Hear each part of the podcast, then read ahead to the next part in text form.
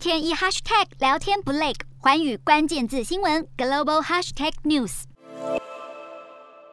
一片片蓝色太阳能板安装在屋顶上，但不同于传统太阳能板，是将太阳光转为电力。这些被称为水电板的装置，是利用太阳能将阳光、空气变成水。美国加州这位民众原本是担心，如果发生地震可能导致缺水，决定安装水电板。没想到他们会先在疫情爆发时派上用场。水电板的原理是利用阳光产生热能，从空气中收集水蒸气，再将水蒸气转变为液体，储存在下方的储水槽，最多可以储存三十公升。阳光越强，湿度越大，效力也就越好。随着全球暖化，造成极端气候越演越烈，业者表示希望这项技术能让受到旱灾影响的人们能轻松取得干净的饮用水。这项科技目前已经在东帝汶、约旦等地试用。水电板能为缺水地区制造干净水源，也能减少塑胶水瓶的使用。但有专家质疑，这个水电板充其量就是昂贵的太阳能除湿机，一组两片的水电板要价四千美元，约十一点七万台币，每日产出的五公升水量却低于一般家庭每天所需的饮水量，而受到干旱影响的地区，空气较为干燥，能产出的水也就更少。所以，尽管这项科技利益良好，实际上能否广泛运用，还是得打上问号。